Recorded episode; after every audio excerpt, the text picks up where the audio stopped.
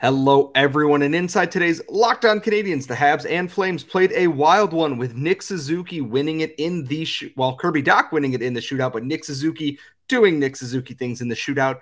They did lose Cole Caufield. We're going to discuss who replaces him in the lineup, and we've got some World Juniors discussion. And Laura and I not happy about Team Canada's choices. All that and more inside today's show.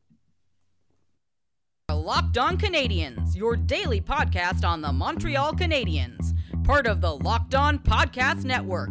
Your team every day.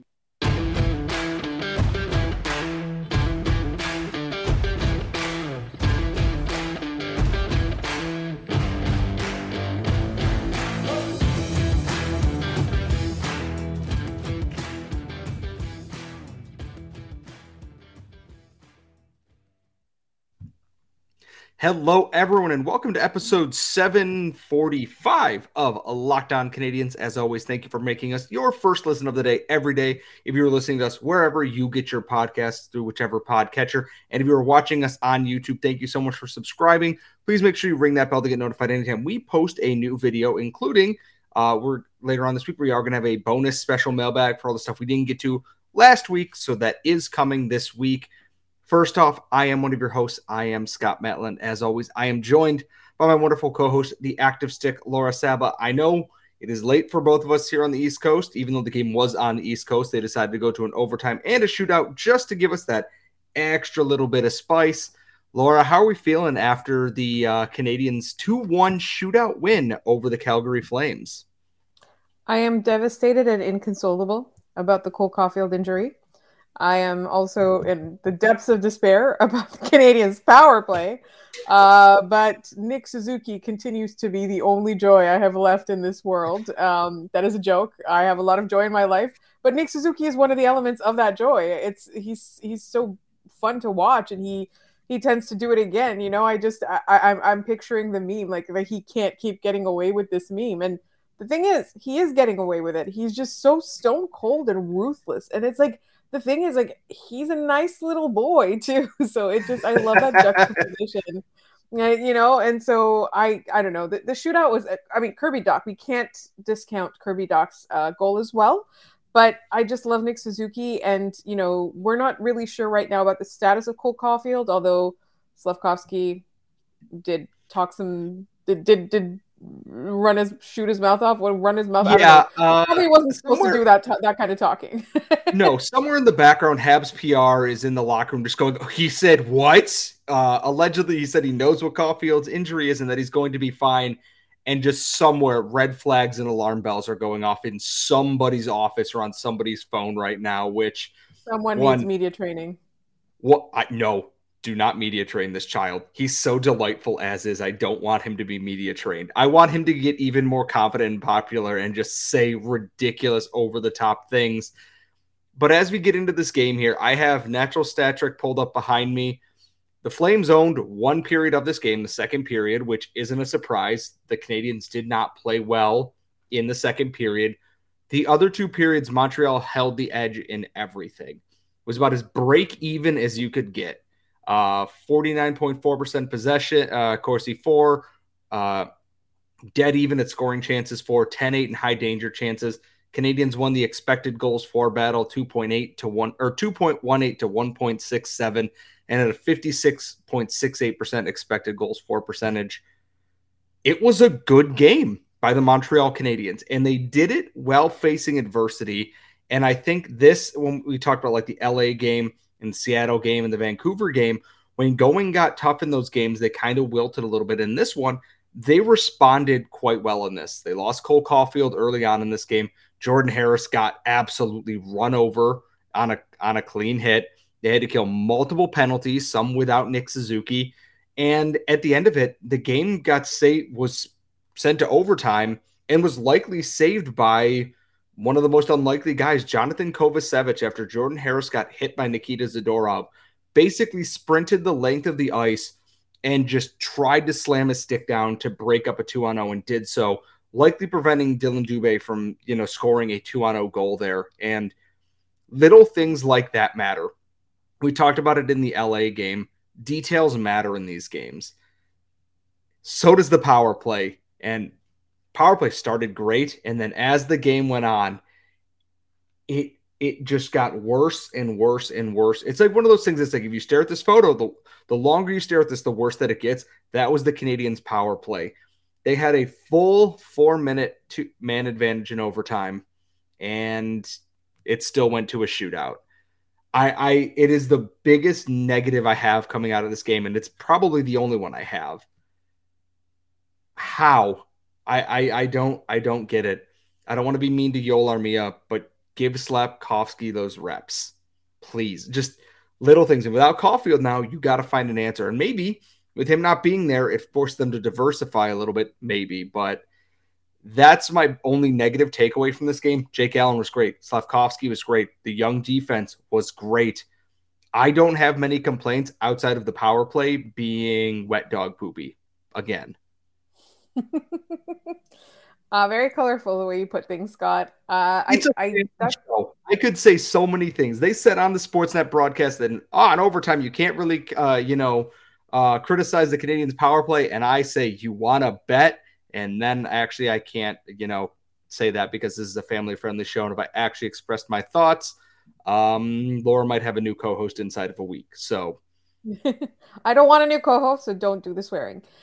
But I understand why you want to do the swearing because the Canadiens power play makes me want to do lots of like throw things at my TV, for example, like swear, get really angry at Martin St. Louis, which I really hate doing because we love Martin St. Louis, Hall of Famer, brilliant Martin St. Louis. They got to do something, right? We, we talked about how, you know, Alex Burrows is like the power play coach, but the executive decision maker on the power play is Martin St. Louis, right? We know that. I need to see I need to see something different from this team because it is killing my soul. This power play is really making me sad. It's abysmal. It is so hopeless they need to do something. And again, like this is this is a podcast, right? We're exaggerating. Like the Canadiens power play has no real effect on my life, but it has a lot of effect on their life. So they need to do something about it. Like they really do. And so, you know, we've talked about it ad nauseum. Uh, I just, for me, from my perspective, I, I think that they need to, I don't know, go radical, do something different. I honestly have no idea. But either way, that was also my only critique of the game. They can, the Canadiens played way better this game than they did against Calgary last game. Like last game, it was all Jake Allen. This game, the Canadiens did hold their own. They did play a good game. So I did like their game. Again, Nick Suzuki, absolute joy. Power play, and absolute despair. The the two uh the two ends of being a hockey fan, absolute joy and absolute despair. And Luckily for the Canadiens, they're going to get plenty of practice on the power play, likely through the back half of this week for the Ottawa Senators on Wednesday, which is always going to devolve into stupidity. It's it's written in the stars or on the digital ads on the side of the boards, and they play the Anaheim Ducks, who are very bad. Fix your power play in those games, or at least make it more competent. I guess it's the bare minimum. Uh, as we did say ahead of the show here, Cole Caufield was injured in this game. We're going to discuss the hit and the injury there, and we're going to talk about the options to potentially replace him in the Canadiens lineup if it comes to that.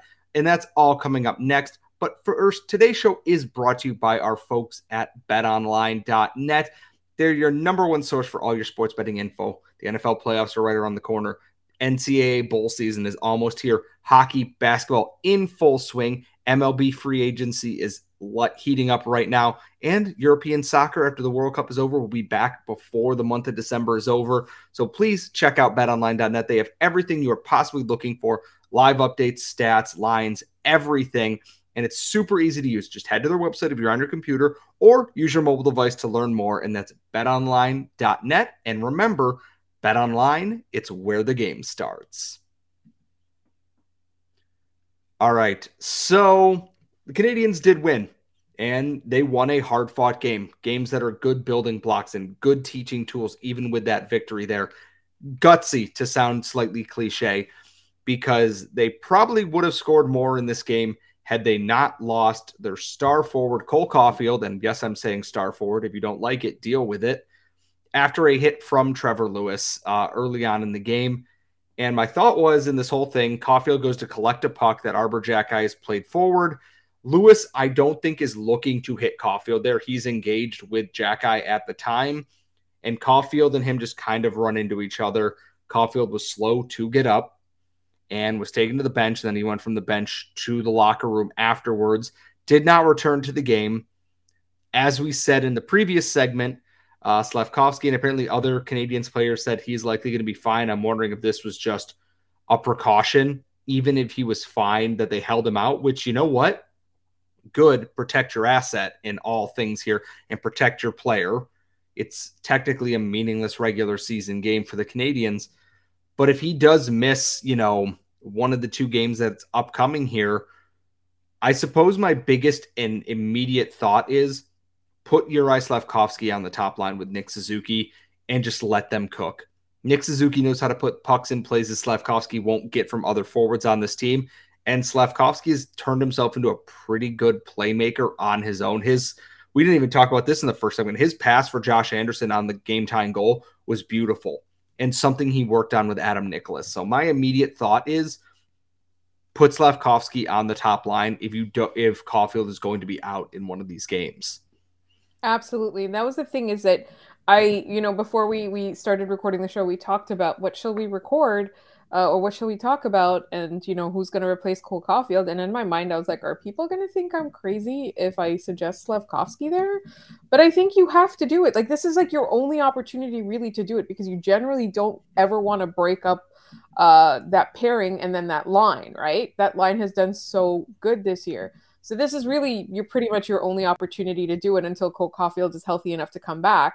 Because as we've seen, you separate these two, they generally don't do as well with other players, even though I mean they're still fine.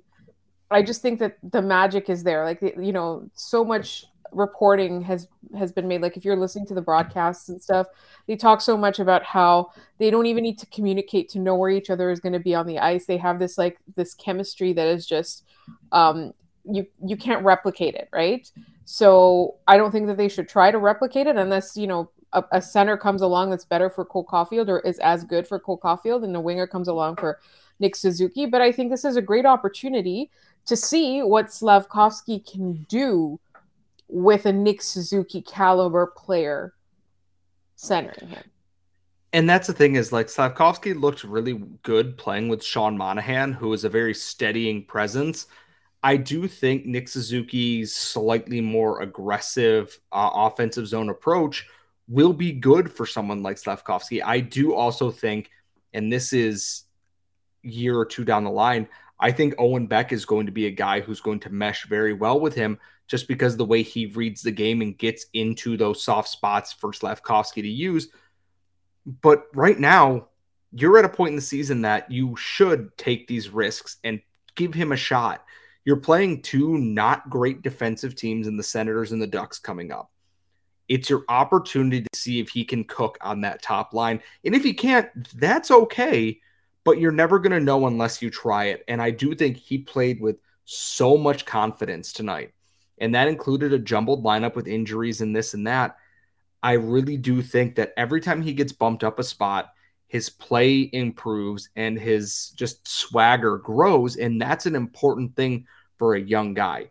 He has that energy. He makes things happen. He looks so much more engaged when he's more involved in the game.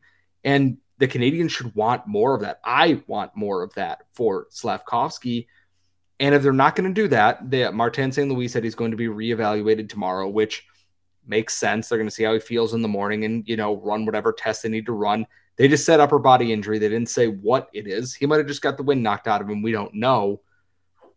So my thought is, I'm wondering if they're going to recall somebody uh, from the Rocket. They've already called recalled Rem Pitlick beforehand. He's playing on the fourth line. I'm wondering if this is the opportunity for uh, Jesse Ylönen or even Anthony Richard to come up from the Rocket and get a chance. If they're going to replace him directly on the top line, I think Jesse Ylönen is the guy that you have to put there. If they're going to move Slafkovsky up, I think you put Anthony Richard in this lineup in that bottom six and give him a shot to see what he can do here. I'm as much as I think Anthony Richard on the Habs top line would be a fun story. Those are the biggest two things. I would say Raphael Harvey Pinard, but I think they need a little bit more oomph and pizzazz in their game. Harvey Pinard works hard, but you need a guy who can have those game breaking skills. And Jesse Ylönen's skating and his shooting ability is that. And it again, it's a it's not a lost season, but it's a season to find things out. And this is that opportunity there. I think these are two teams that, you know, you can play Jesse Ylönen in more minutes than you normally would and get the most out of him at this point. Yeah, and there's one more thing that I wanted to add is that if they put Slafkovsky up there, they'll also see how far he is, like what other things he needs to work on, because then he's going to be taking the toughest assignments if he's playing against Nick, uh, if he's playing alongside Nick Suzuki and Kirby Dach, right? So I personally think that it's it's a good opportunity as well to just kind of like find out how far away he is from being a top line player. Uh, I also wanted to kind of really quickly we did we didn't talk about this. Why was Rem Pitlick the first shooter in the shootout? He has that same he does the same move Saku Koivu used to do. And it is effective. And I think Martin St. Louis saved Nick Suzuki as his like safety net in the shootout here. If Caufield was there, I assume we would have gone Caufield, Suzuki, Dach, or Pitlick in the third spot there. It forced a change, and Pitlick out there, he hasn't played in a while, so you know maybe Jacob Markstrom doesn't have a book on him or anything like that, and it's not a bad choice. If they lost, it still would have made sense because Pitlick has shown he has good hands in the shootout before. I wouldn't have picked Hoffman. I don't know who else you really would have picked out of there besides, you know, Suzuki and Dach. After that, it's some guys, maybe Josh Anderson. I I don't know, but uh, I'm not gonna second guess him totally on that because it paid off in the end. But lineup changes force things. Uh, it's going to be interesting to see what happens. Tomorrow's obviously going to be a very uh, nervous day on Habs Twitter as everyone awaits, you know, the news on Cole Caufield's overall status. They don't play until Wednesday night, and then it's a back to back. So it could be a pretty strong week for the Montreal Canadiens coming off an uneven one on the West Coast, coming home and, you know, piling up some big wins here on the East Coast. I think is is um, something I'm looking forward to. Of course, this means they're probably going to lose to the Ducks. Um, on Tuesday night's episode, which, you know, when we're recording Tuesday night, we will preview those games. We'll get our extra mailbag stuff in. So don't worry about that. But coming up in our final segment, it is World Junior season. Team Canada announced their final team. And no, Laura and I are not happy. We will all have all of our reactions to that coming up next. We are back. We are locked on Canadiens, and we are mad on the behest of one Owen Beck and Riley Kidney. So Team Canada today announced their final roster, and uh, there it is. I am looking for this online because God forbid they just post it regularly. And on the team, which good news for Canadiens fan, Joshua Roy made the team just like he did last year for World Juniors, likely to play a pretty expanded role. And that's about where the good news ends for Team Canada here. They uh, chose to cut Owen Beck and Riley Kidney uh, in the round of cuts here. Riley Kidney was understandable. He had an injury that he suffered in one of the exhibition games against U Sports. Tried to play in the second game, wasn't able to. If he's not healthy, they're not going to kind of have him just linger around for no reason. His cut makes sense. Owen Beck's doesn't, based on some of the other names that they brought that would play a similar role. They brought Kirby Dach's brother Colton, uh, Nathan Gaucher, who plays a very similar role to Owen Beck, uh, Tyson Hinds, just guys that I don't think are better overall than Owen Beck. And we talked about this uh, when we were previewing some of the rosters here. Is that Owen Beck does a little bit of everything really well. Defensively, he's great. Offensively, he's great. In transition, he's good. Power play, he can, you know, win you key faceoffs. Penalty kill, he can be there to help get the puck out and win key faceoffs. Even strength, he will just eat up minutes. And I just I can't help but feel that Team Canada kind of galaxy brained this entire thing. And at the same time, as an American, that's great. Leave good players at home. I don't care because Team USA is going to do it anyways too. Owen Beck being left off feels like he'll likely be back next year unless he's a full time Montreal Canadian next year, which who knows? Who knows? But it's it feels like such an unnecessary misstep from them to not take a guy who can play all three positions on the forward line and is very good in all three zones. Why wouldn't you want that on your team at all times? I just I don't get it at all. Yeah, I mean, you know, we kind of talked about this a little bit in that with Shane Wright going, it kind of like creates like a logjam at the center depth. But it's very much like you said, like there's guys on that team that aren't better than Owen Beck. So to me, that that would have been a no-brainer. And obviously we we do overhype Owen Beck here on this podcast. We are big fans, but it's not undeserved, right? He's so good and he's so versatile. He's so useful. He's so steady. You know, he's he's like he's a low risk, high reward player, you know? So I just I find that it just doesn't make sense to me. I think like you said, the Riley kidney does make sense. And I'm like I wouldn't have been bummed either way. Like if he was healthy and he got cut, I wouldn't have been too bummed. But I'm really bummed for Owen Beck. And I really do hope that, you know, he does get a chance. And maybe this will give him like a you know, a chip on his shoulder. Maybe maybe this will kind of light a fire in him. Not that he's doing badly in the OHL right now, but I just I'm not happy with Team Canada. I mean, there's so many reasons to not be happy with Team Canada, but like even on the ice, I'm not happy with Team Canada right now. And here's the thing, like I look at some of the guys they brought instead. They cut a lot of players from the QMJHL and uh, Jerome Berube, who works for Hockey Prospect to do the Black Book and everything else. Uh, looking at that, it's not been a good couple of years for the QMJHL in terms of prospects and they're bringing guys who I don't think are better than uh, Owen Beck. Like they're bringing Zach Dean, who had who in 27 games has 35 points. Owen Beck has 33 points in 24 games in a lower scoring league. I don't understand the need to balance it out. If the best players all came from the OHL, you take all the players from the OHL. It's a best on best tournament. It is, I understand that you want to showcase your talent across the CHL. I and NCA because Adam Fantilli is going as well. You know, excuse my misstep there. It's it's probably not going to make a difference because they have Connor Bedard and Shane Wright and Brandt Clarke and um, Brennan Othman and all these guys who are going to put up points because Team Canada is too big to fail at individual tournaments outside of you know momentary mistakes but the process to build a proper team doesn't feel right when you're excluding someone who exemplifies what coaches love in players. You can't tell me that they're that the coach on the team didn't look at Owen Beck and go, he does everything we want. We're not taking him. It, it doesn't make sense up here. And, and trust me, when Lane Hutson inevitably gets cut from Team USA, I'm not hoping he does, but when he does, because he's tiny or whatever, I will have this exact same discussion on this show. And I will, this is not just a Team Canada thing. I promise you that. The process to build the best possible team stinks because even fans of other team and prospect experts and everything else have all said the same thing. Beck not making the team is kind of a surprise. Yeah, he didn't play last year because he's young and he's, you know, an 18 year old this year. But at the same time, come on. It, it shouldn't matter if age and playing on the previous teams mattered, Riley Kidney would still be on this team.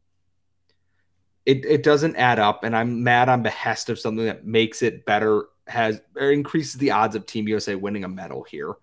I I just don't like it because I was really excited for Owen Beck to shine on a national stage like that. And now I guess he just has to go back and just destroy the OHL while everyone's playing in World Juniors. Uh, I guess that's the plan now. And also destroy next year. And that's, the thing is, he's not be, a Montreal Canadian. Yeah, is he going to be a Montreal Canadian next year? He might be. Is he going to be a Mississauga Steelhead next year? He might be. He's in that weird spot that I think Joshua Roy was too. Very good. Unfortunately, the CHL NHL transfer agreement kind of sucks. So he's either going to be playing in the OHL next year or he's going to be playing in the NHL next year. It would shock none of us if he's playing in the NHL next year.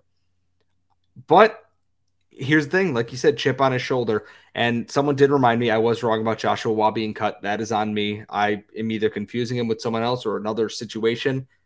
My bad on that. But I still look at, you know, previous Habs players getting cut from Team Canada or other teams and just lighting the world on fire afterwards. And I think Owen Beck is going to do that. He's going to go back to Mississauga and he's just going to start putting up points in bunches more so than he already does. Um, if you got any thoughts on Owen Beck not making Team Canada, or Riley Kidney not making Team Canada, or you know, you want to kind of, you know, make us see some of the reasoning uh, as long as you're not rude about it. And you can tweet us at LO underscore Canadiens on Twitter. Uh, the 4,000 uh, character manifestos are not available yet. So please keep it in the 280 characters for us. Uh, if you want to, you can email us at lockedoncanadians at gmail.com as well. Make sure you follow Laura at the active stick and follow myself at Scott Matla on Twitter. We will be back Tuesday night. We're going to be previewing the rest of the games this week. We have a bonus episode coming out for y'all this week. So please stay tuned for all of that. Go Habs, go. And we will see you all next time.